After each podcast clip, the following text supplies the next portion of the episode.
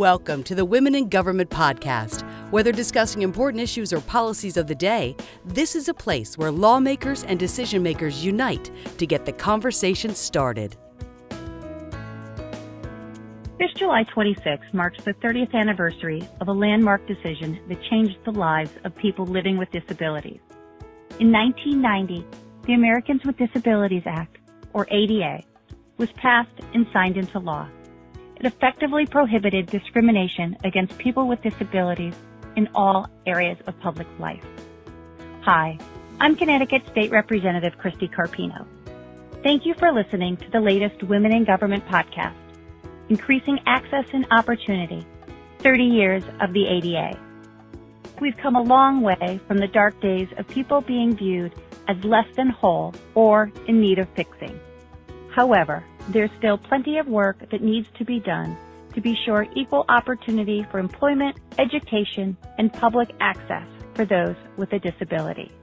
Joining in on the conversation, Illinois State Senator Julie Morrison. Senator Morrison is chair of the Senate Human Services Committee and founder of the Special Needs Caucus. She passed a package of proposals to help break down barriers people with disabilities face nowadays. So nice to be with you. We also have Bobby Silverstein, a Washington, D.C. based attorney and team member of the State Exchange on Employment and Disability, the SEED Project. In his capacity as the former staff director and chief counsel to the Senate Subcommittee on Disability Policy, he served as a behind the scenes architect of the ADA. Glad to join you. Nadia Mossburg is also joining us. Ms. Mossburg is Senior Policy Advisor with the U.S. Department of Labor, Office of Disability Employment Policy. She too is a member of SEED. Good morning, Representative Carpino. I also want to take a moment to thank everyone who is listening and remind you to like or share our podcast. You can also email us by visiting womeningovernment.org.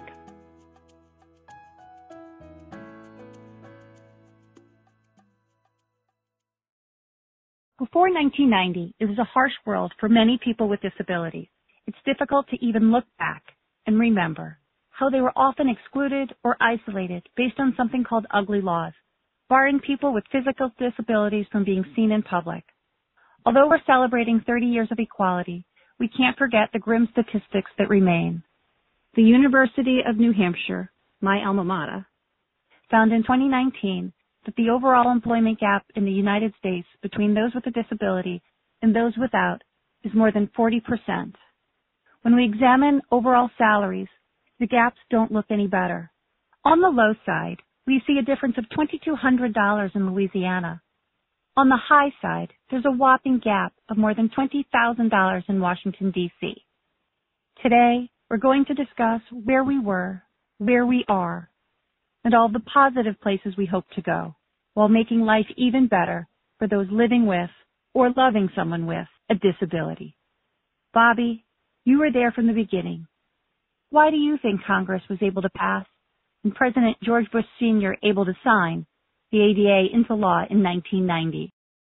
Well, from a policymaker's point of view, this was like a dream scenario.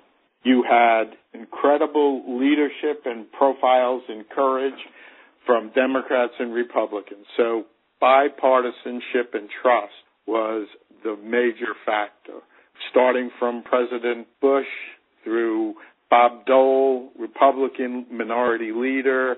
You had Senator Harkin, Senator Kennedy, Senator Orrin Hatch, Republican from Utah. So it was this bipartisanship and leadership from the top. You also had an interesting thing that the major proponents of the legislation, the disability community, was incredibly cohesive. There was a strong coalition of groups, and they were able to make a compelling case. And then the stakeholders, the state and local governments, the leadership around the country expressed strong support for this civil rights statute recognizing the need. And then many in the business community, from the Chamber of Commerce to SHRM, Society for Human Resource Management, said, yes, we need a civil rights statute. They recognized the problems, but they also wanted to ensure that the concerns of the business community were addressed. So this group of folks from the policymakers to the disability community to the stakeholders all recognized pragmatism was important to balance the rights of people with disabilities with the legitimate concerns of state and local government and with the private sector. Bobby, that sounds like a perfect environment to make policy. Do you think the ADA would pass today in today's environment? Uh, no. I think at the federal level, we do not have the bipartisan and trust that would be necessary. In contrast, I think you would agree with me at the state level, disability policy is still often bipartisan, and there are these tremendous opportunities that are opened up by the 30th anniversary for real important action by state policymakers to make the ADA promise a reality. I agree with you 100%. The states are far more nimble, far more bipartisan, at least uh, at home in Connecticut, and we have the opportunity to make progress particularly in situations like this. The Americans with Disabilities Act was a milestone for people with disabilities for many reasons. What is the primary message and significance of the ADA? To me, it goes back to where we were as a nation historically and because of the ADA where we are now. There was really a fundamental change in how society views people with disabilities. In your introduction, you made certain reference to the old approach of people with disabilities, which focused on things like pity, looking at people with disabilities as incapable, defective, and need of fixing. And as a result of those precepts, many policymakers were fine historically at federal and state level with exclusion, segregation, and isolation of people with disabilities. But with the ADA, there is a fundamental paradigm shift. The new core value is a simple phrase that is included in the legislation that disability is a natural and normal part of the human experience that should in no way diminish a person's right to fully participate in all aspects of society. So what that means is that we need to treat people with dignity and respect. We need to focus on individual strengths and capabilities. We need to embrace and celebrate differences and foster empowerment and self-determination.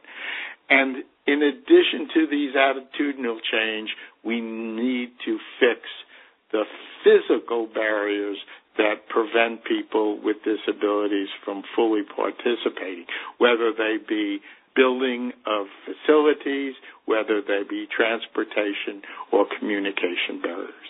I couldn't have said it better. Dignity and respect. Bobby, Rewinding the clock must bring back so many memories. You were there for the momentous occasion. Can you share a personal story with us? Sure. This was pretty emotional experience for me to have had the opportunity to work firsthand with my boss, Senator Tom Harkin, who is a Democrat from Iowa. And uh, let me just tell you a couple of stories. One is before it all started. Uh, Senator Harkin was told by Senator Kennedy that he would be the chief sponsor of the ADA. He had a group meeting of all his staff. And I can remember this like it happened yesterday, where one person who had been with Senator Harkin for many years said, Tom, be very careful when you sponsor this bill. You can't go too far. You can't be too progressive on this because no Democrat running for Senate in the state of Iowa had ever been reelected. So be careful. And Senator Harkin, who has a brother who is deaf, turned red with his finger just was looking at this person furious and said, Do not ever say this to me again. I ran for Senate not to be reelected. My brother is deaf. I understand discrimination firsthand. We will do whatever is necessary. And that's the way he was for the entire time. When we were on the Senate floor for final passage. He was a floor manager and he did something else historic. He debated a bill without words.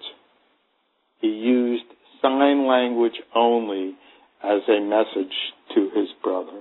And finally, he made a dedication, which I hope I can get through some of this because every time I read it, I get emotional. Because he made a dedication to the next generation of folks born with disabilities. And he dedicated the ADA to this ADA generation.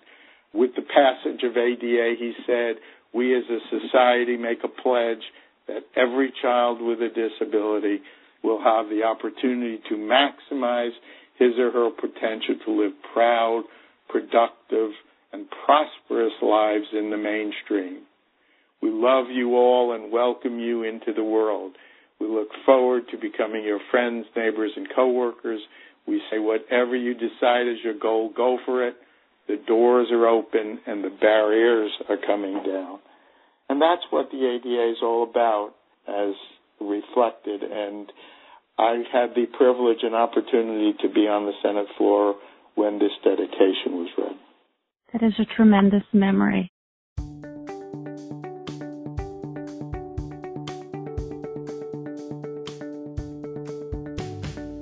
One of the biggest highlights of the ADA must be the historic role it had in busting down barriers to employment, public services, and telecommunications. I'd like to bring Nadia into the conversation. You're with the U.S. Department of Labor's Office of Disability Employment Policy. As a person with a disability, can you share a personal perspective of telework? Thank you. As a self-proclaimed introvert, one would think I love telework, but the reality is I have a little bit of a love-hate relationship with it. I don't drive, and I often rely on public transportation and paratransit to get around. So the thought of not having to navigate the crowded train station or, or be stuck in hours of traffic definitely has its appeal. But it was a difficult transition for me to make to full-time telework because in more than 20 years of professional experience, so much of my time and energy had been spent helping break down barriers and negative stereotypes of people with disabilities in the workplace. In some respects, the move to full-time telework made me feel like I had failed to prove that I had the skills, talents, and ability to work in an integrated setting. But that couldn't be further from the truth. But psychologically, I had to shift my thinking and remember that I was only one of two employees at the time who were given permission to telework on a full-time basis. When the office shifted to full-time telework for all the employees a few months ago, I was asked along with several other employees to share my effective strategies for telework. As I've had some extra time to think about my experience teleworking, I've realized that it's strengthened my communication skills and those of my team given me a deeper appreciation for challenges that states face and allowed me to focus on what matters most to me, and that is the relationship with my team and helping to remove barriers for people with disabilities. But I acknowledge that telework is not for everyone, and not everyone uh, has the same reasons for telework. I know that for some people, telework is necessary because they have difficulty concentrating and they need a quiet space or they need extra time to take care of their medical needs or they're concerned about getting sick because of COVID-19 or other airborne illnesses. So not everyone finds telework helpful or useful though. As with any accommodation, an interactive process is necessary when considering as an option. Thank you, Nadia. And I believe that that is key. You make a very important point that everybody is an individual and there is no one size fits all solution to making the work environment productive for an individual. I do think we can all agree that employment is important and the most direct way to empower people with disabilities to achieve independence and economic self-sufficiency. And that's why we must ensure an equal playing field for everyone in the labor field. Nadia, can you discuss in a little bit more detail some of the employment supports and examples of policies to promote successful remote workplace accommodations? First, let me describe what employment supports are. Employment supports are those elements that allow someone to find and maintain employment, but not the job itself. And if you think about it, we all need some degree of employment supports to live in and fully engage in our communities.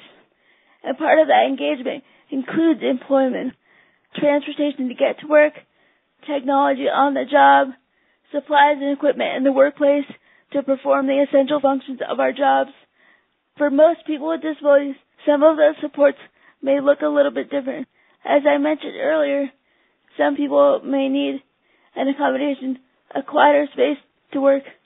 Perhaps someone may need a screen reader or voice recognition software or other assistive technology to access the computer. Someone else may need clearly written instructions to ensure that they're able to understand what needs to be done. The Office of Disability Employment Policy within the U.S. Department of Labor has a number of resources on accommodations and telework. And as a federal agency that is non-regulatory, ODEP promotes policies and coordinates with employers and all levels of government to increase the workplace success of people with disabilities. Some of our notable resources on accommodations and telework include the accommodations webpage, which provides an overview of reasonable accommodations under the ADA and provides examples. And we also recently updated our website with coronavirus information resources that links to other federal guidance and resources on COVID-19 and the employment of people with disabilities. And lastly, there's a workplace flexibility toolkit that provides information to employees, employers, policymakers, and researchers related to time, place, and task, and highlights workplace flexibility strategies related to ODEP's customized research-based data.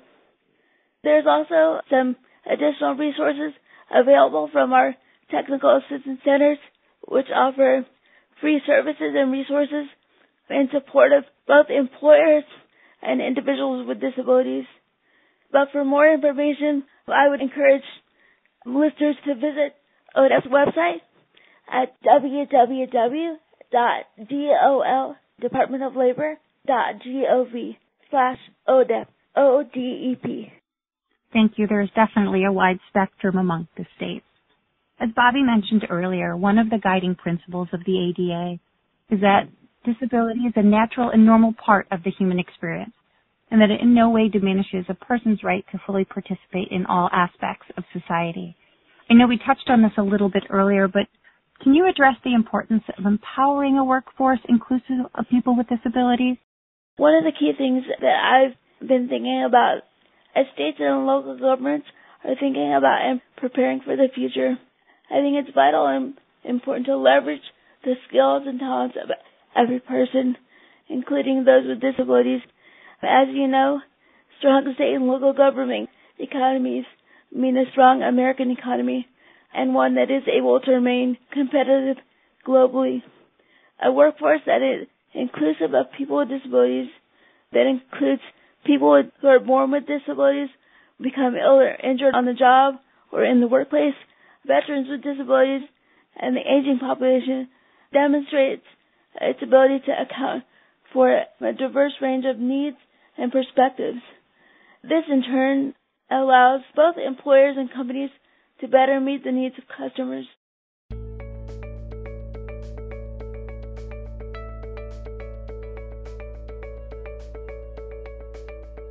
Ever since that hot summer day in late July of 1990, state and local policymakers have had the opportunity to impact the lives of their constituents with disabilities by ensuring the policies being developed are inclusive.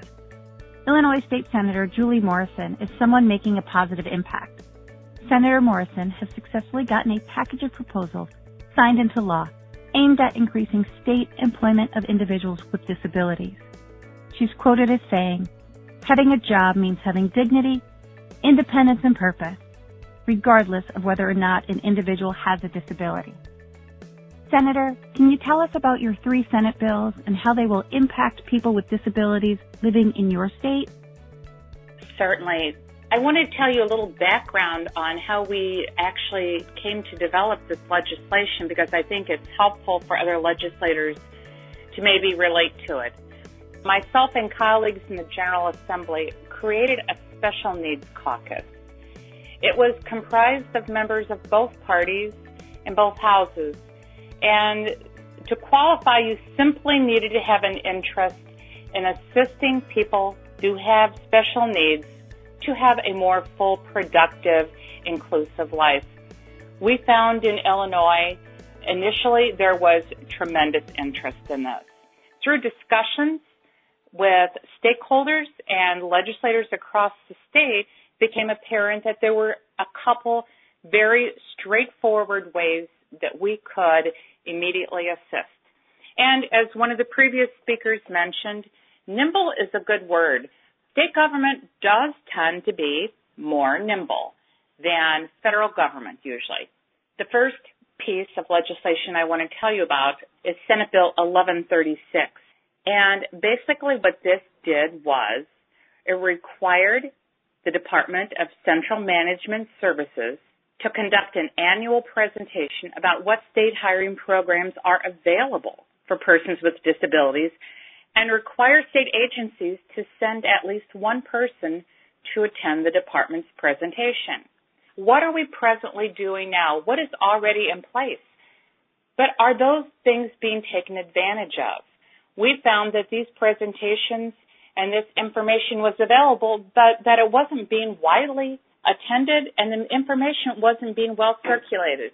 This is a very straightforward, no cost way to advance ADA in a state. So I would say sometimes we need to look at the most basic, straightforward ways of advancing. The other bill I'd like to talk to you about this morning was Senate Bill 726. And this created a disabled persons trainee program in all state agencies that had more than 1,500 employees. And it also allowed and encouraged our constitutional officers like our governor, our treasurer, our comptroller, our secretary of state to participate, even though they wouldn't have that many employees. The trainee program would be administered by the Department of Central Management Services, and that's the state agency in Illinois that does hiring and is basically our HR arm, if you would. The trainee program was to last for six months, and it also required that the trainee work a minimum of 20 hours a week. We wanted to give the trainee a real honest taste of what work would look like, what that position required. And I think sometimes we tend to sort of dummy down jobs and work opportunities for people that have special needs or a disability, when in fact, that's the opposite of what we should be doing. We should be empowering them and giving them the tools they need to be successful. CMS would place the disabled persons in an appropriate job code. In other words, we weren't making something up. This was a job already in place in state government. And upon six months of completion of this trainee internship, this trainee would then be exempt from taking any required testing and that would put the person on the Successful Disabilities Program hiring list. In other words, we now ask everyone, regardless of ability or disability, to take a written test. And if you have worked with folks who do have special challenges or special needs, you know that's patently unfair and discriminatory in so many ways. This we felt was an opportunity, a workaround to actually let the applicant perform and demonstrate their ability to do the job. So this internship program, I think, has tremendous potential and really looking forward to seeing it roll out in the next few months. Can you explain a bit about why it's so important for states to address employment of people with disabilities? The states, along with local governments, are playing a vital role in building a strong and inclusive workforce to ensure that our whole nation's labor force can respond to global challenges. We need to remain competitive and we need to leverage the skills and talents of all constituents. And that includes individuals with disabilities. In that spirit, it's critical for policymakers, both state, local, and federal, to create accessible and inclusive environments that promote greater workforce participation and employment success for everybody, especially people with disabilities, including veterans with service connected disabilities.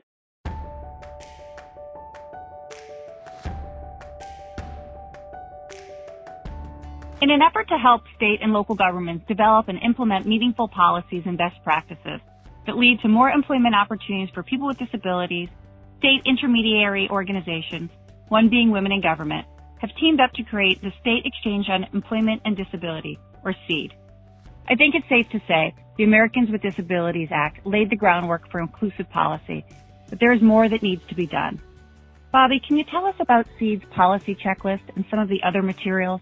I understand it serves as a resource for state and local government leaders like Senator Morrison and myself when designing, implementing, and evaluating public policy. We talked earlier about the old paradigm that treated people with defective in need of fixing versus the new paradigm where disability is a natural, normal part of the human experience. So what SEED did was took that basic new paradigm and developed a checklist for state policymakers, starting with statement of findings, statement of purpose and policy that are typically in legislation, the key requirements, and then not only do we want to have some core requirements for policies that impact people with disabilities, but implementation. So how do you make sure that the administrative methods and strategies to ensure implementation occur? And we just developed this checklist so that when you're developing public policy based on the new paradigm, you'll have you and your staff and Ledge Council will have a guide for designing new public policy that addresses the needs of people with disabilities.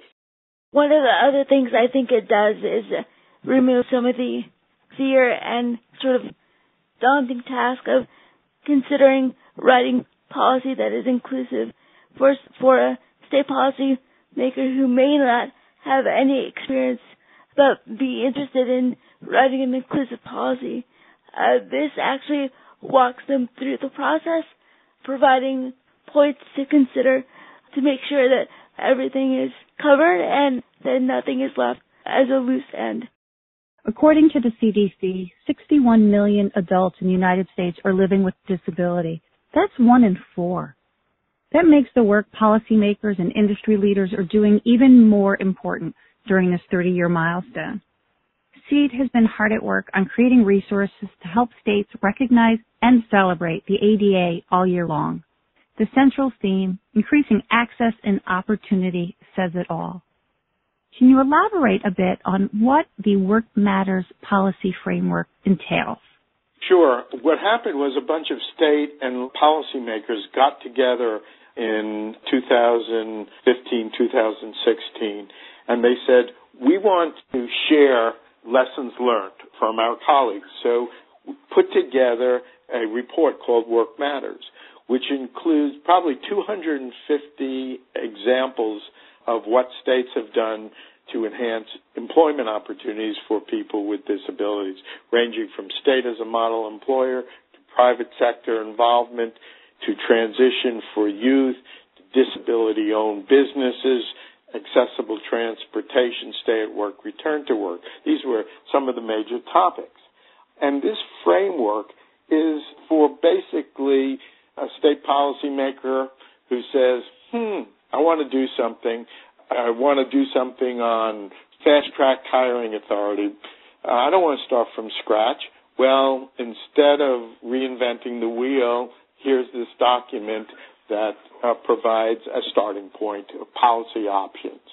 And Senator Morrison's bill is a perfect example of work matters having different policy options.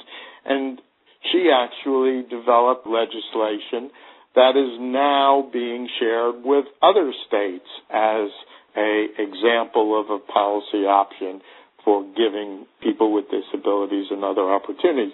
Now, I'd like to share with you that this document was done in 2016, but every month we update that document.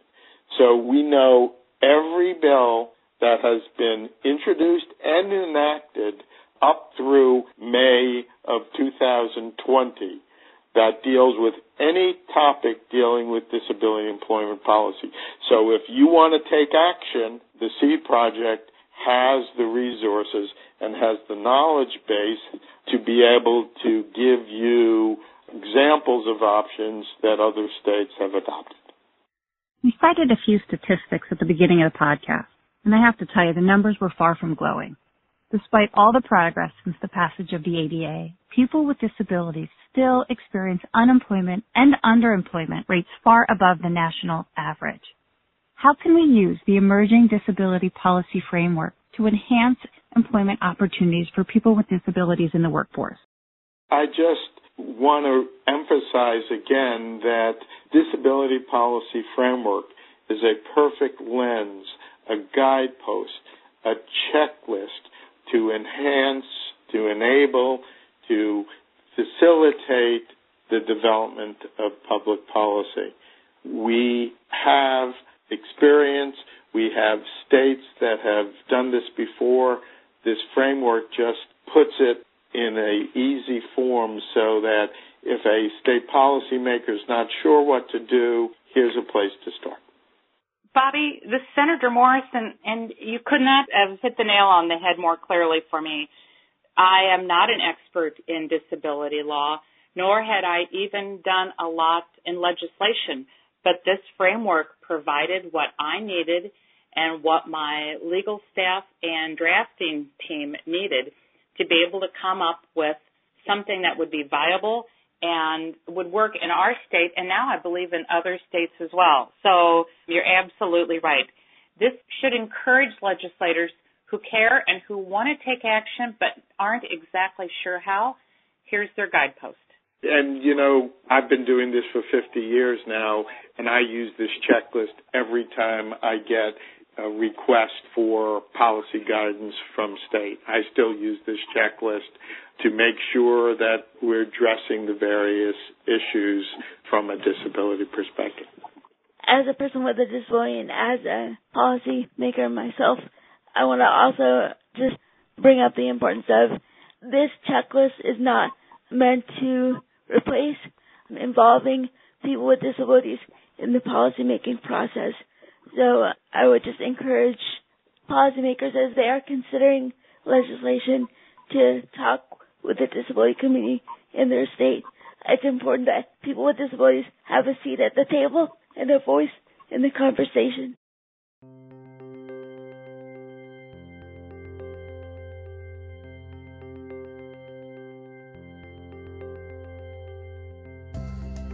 Words matter. Prior to the enactment of the ADA, people with disabilities were called ugly names and unfairly segregated and denied equal opportunity. With the 30th anniversary upon us, it's time for officials to be very loud and clear with their words. There's an official proclamation recognizing the three decades of the Americans with Disabilities Act. Can you tell us a bit about it? This is an opportunity for all of us across the nation to sort of link arms, to announce very loudly and very proudly the progress we have made, but also to address the needs that are still so blatantly unfilled. This is a proclamation to recommit, to reduce barriers. This is a time for us to re-engage stakeholders, to re-engage the community that the ADA serves, and to really open and expand the communication lines that while they've been in place 30 years, can definitely be improved. How else can state policymakers recognize and celebrate the ADA all year and use it as a platform to elevate National Disability Employment Awareness Month in October? I think that every state in the nation should have its own proclamation. I also believe this is a wonderful opportunity for legislators to introduce legislation, whether it be modeled on things that I've done or other states. And October has been named National Disability Employment Awareness Month. What better time to work as a nation, as individual states, to highlight the work that has been done and the opportunities that exist? I believe that states should lead by example.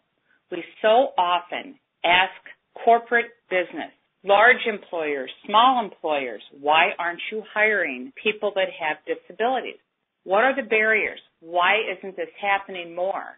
The states need to lead by example. We are big employers generally. That's why this internship program rings true. When we can demonstrate and show businesses large and small the ability that people with disabilities have and how they can be integrated into already existing jobs, I think we do the work we're meant to. I would also like to remind everybody that October will be a time when across the nation many folks will be voting. There's a lot of early voting opportunities. People with disabilities should have the opportunity, the right, and easy and healthy access to a ballot. So I believe states that do have early voting, that have voting by mail opportunities, that have curbside voting, these are all things that states should be highlighting and talking about. COVID-19 has turned the basket upside down for us in so many ways, but nothing is more important during our election cycle than providing safe and accessible polling. And that includes all of our friends who have special needs and disabilities. As we wrap up, it would be very remiss of us not to discuss these uncertain times. COVID-19 has been the latest and perhaps greatest public health game changer we've seen in a long time. As I mentioned earlier, ODEP has a webpage devoted to COVID-19 information and resources and the Office of Disability Employment Policy as well as the Department of Labor are working diligently to ensure the health and safety and rights of people with disabilities during this precedented time to make sure that they are part of the recovery. On our web page, there are a number of references to federal guidance and resources on COVID-19 that relate to both people with disabilities and employers. So I would encourage everyone to visit our website. Now I'd like to provide some time for closing remarks, perhaps where we'd like to see the future of the ADA. Senator Morrison, we can start with you. We need to have an opportunity for states and local governments to step forward to actually put into play the strong framework that the ADA has provided to us.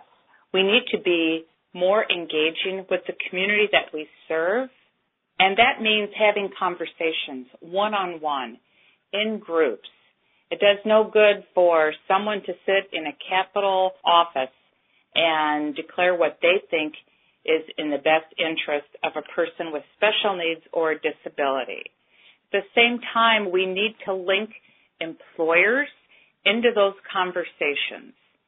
I think this is a starting point, and I hope that this anniversary is a first step in opening and expanding employment because that is absolutely paramount and key for persons with disabilities. It provides access to greater health insurance opportunities.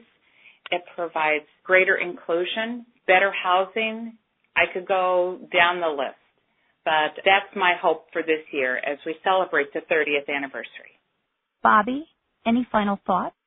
Just to again share with you the resources that the SEED, the State Exchange on Employment and Disability, offers to state policymakers. SEED doesn't have answers, but they do have options.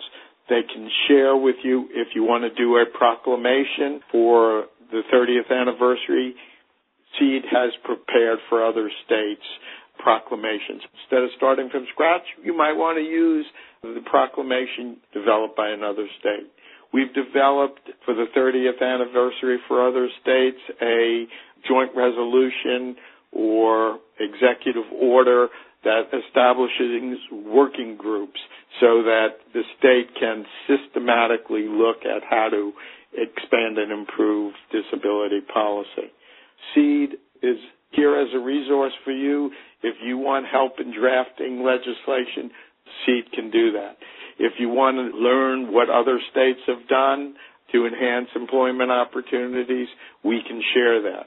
We have gone into a number of states and they've said, look at our policy from a comprehensive perspective. Where are the gaps? We've done a gap analysis. So we're here to provide policy assistance to those states who want to take action and look at the ADA anniversary as a window of opportunity to foster and facilitate equality of opportunity for people with disabilities. And Nadia, it's always a pleasure to speak with you. Why don't you give us your final thoughts? Clearly, 2020 is going to be remembered for a lot of things, but on the positive side, this year is the 30th anniversary of the Americans with Disabilities Act, or the ADA, and the ODEP recognizes that it's a difficult time for many businesses and workers, but we also feel that now more than ever, it's important to honor the third anniversary of the ADA because capitalizing on all segments of the population, including people with disabilities, will be essential for America's economy, economic recovery, and growth. So throughout 2020, I encourage you to continue to observe and celebrate increasing access and opportunity. Really, the, the concept of accommodations inherent in the ADA's employment provisions, the idea that people with disabilities and workers with disabilities should have access to the supports they need to be productive is perhaps more relevant than ever because we've all had to learn to adapt and figure out how we work best through the pandemic. And the other thing I would just add is that the ADA helped open the doors to get me and a lot of other people with disabilities where I am today. But I also am very aware that as we continue to move forward as a society and in light of new developments in technology, that it's very possible that as new technologies are developed, people with disabilities may face additional barriers. One of the ways that I think we can best honor the spirit of the ADA and what the drafters and advocates intended was to ensure that people with disabilities are included in the process of developing and implementing policy moving forward. And that means having a seat at the table and a voice in the conversation. Been an incredible 30 years of breaking down barriers and striving for equality in employment, education, and public access for people with disabilities. This Americans with Disabilities Act remains a crucial tool in addressing persistent discrimination and new barriers like inaccessible websites, online systems, mobile apps, and other forms of information and communication technology. One thing is certain. What we do today will impact future generations of people looking to live their own American dream over the next 30 years. I'd like to thank all of our guests for joining us on the latest Women in Government podcast. I'd also like to thank all the listeners for taking the time to hear this important discussion. Don't forget to subscribe to, like, or share our podcast. You can also email us by visiting womeningovernment.org. You've been listening to the Women in Government podcast, a resource made available for those interested in discussing important issues and policies of the day. For more information, please visit our website at womeningovernment.org.